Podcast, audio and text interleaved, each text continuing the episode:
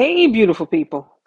Welcome back to another amazing, engaging, enlightening, and exciting episode of Choices, Chances, and Chosen with your girl, Kamita. To my new followers, faithful followers, or you passerbys, we say welcome, welcome, welcome. We love you, boo, and thank you for joining in with us tonight. We are eternally grateful for your dedication, support, and your listening ear. Now, tonight's topic should be a no brainer. But in the modern world that we are living in right now, this somehow has been put on the back burner.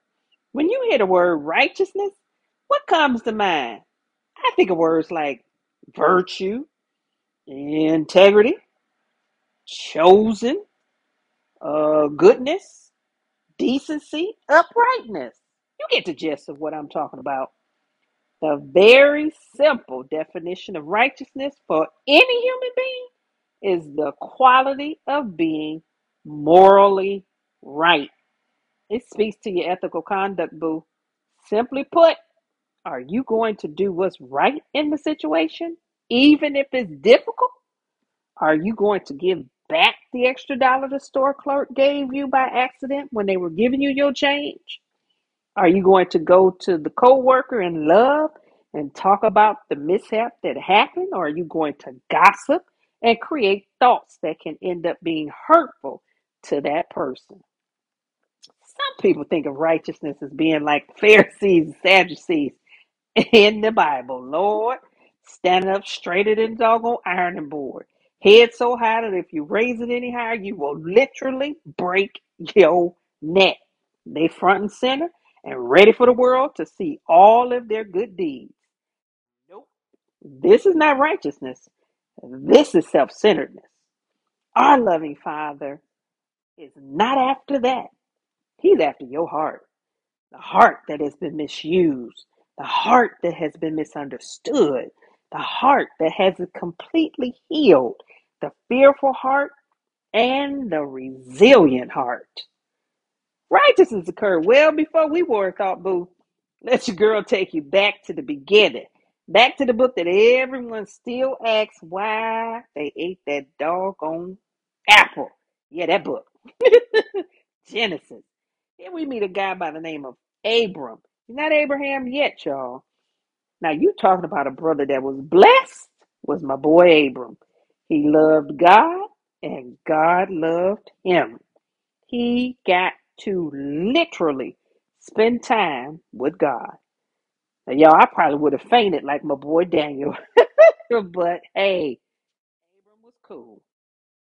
Now, in the midst of their conversing, God took Abram outside under this beautiful night sky and said to him, Do you see them stars up there? You know, I'm paraphrasing.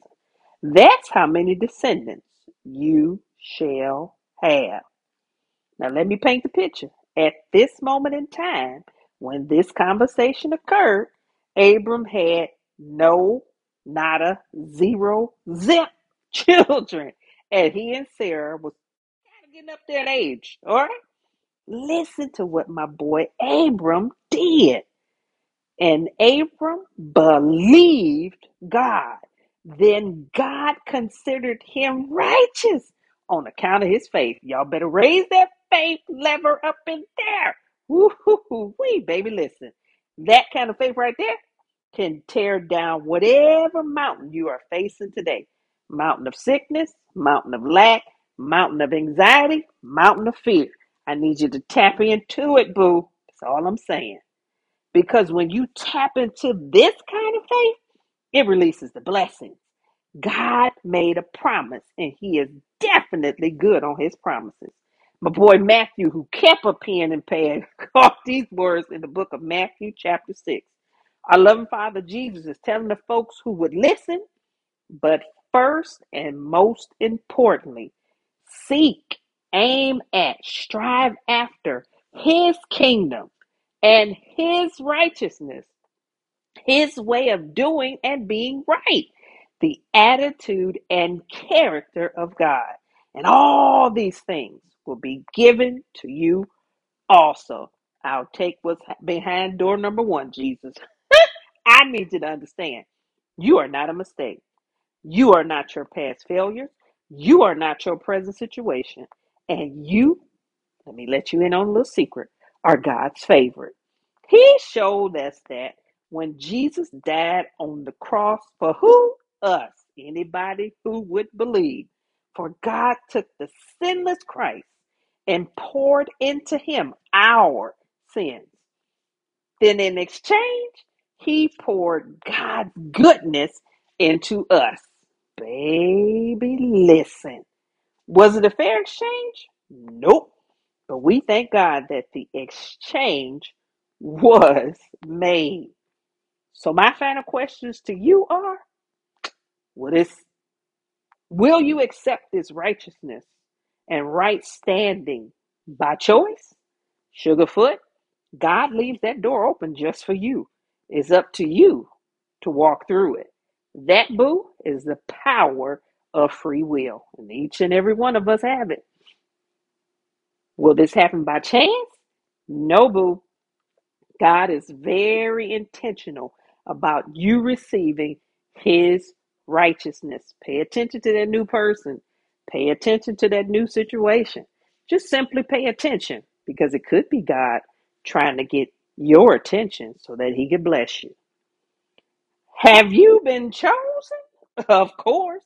You have been chosen to gracefully believe, accept, and receive his righteousness as the work you are trying to do down here to be righteous has already been done at Calvary when Jesus said, It is finished. Go somewhere and rest, boo. That's what God wants you to do. Believe, accept, and then receive. Well, I had fun with this one, but your girl got to run. School is in the AM, and I have learned to go to bed better than when my grandmother used to make me. Baby, listen, I have come to appreciate a good night's sleep. But before I go, don't you forget to give life today. Kamita, what is that again? Come on, y'all. Those have been rolling with me. You know what it is. It's an acronym for my company, and each letter spells something.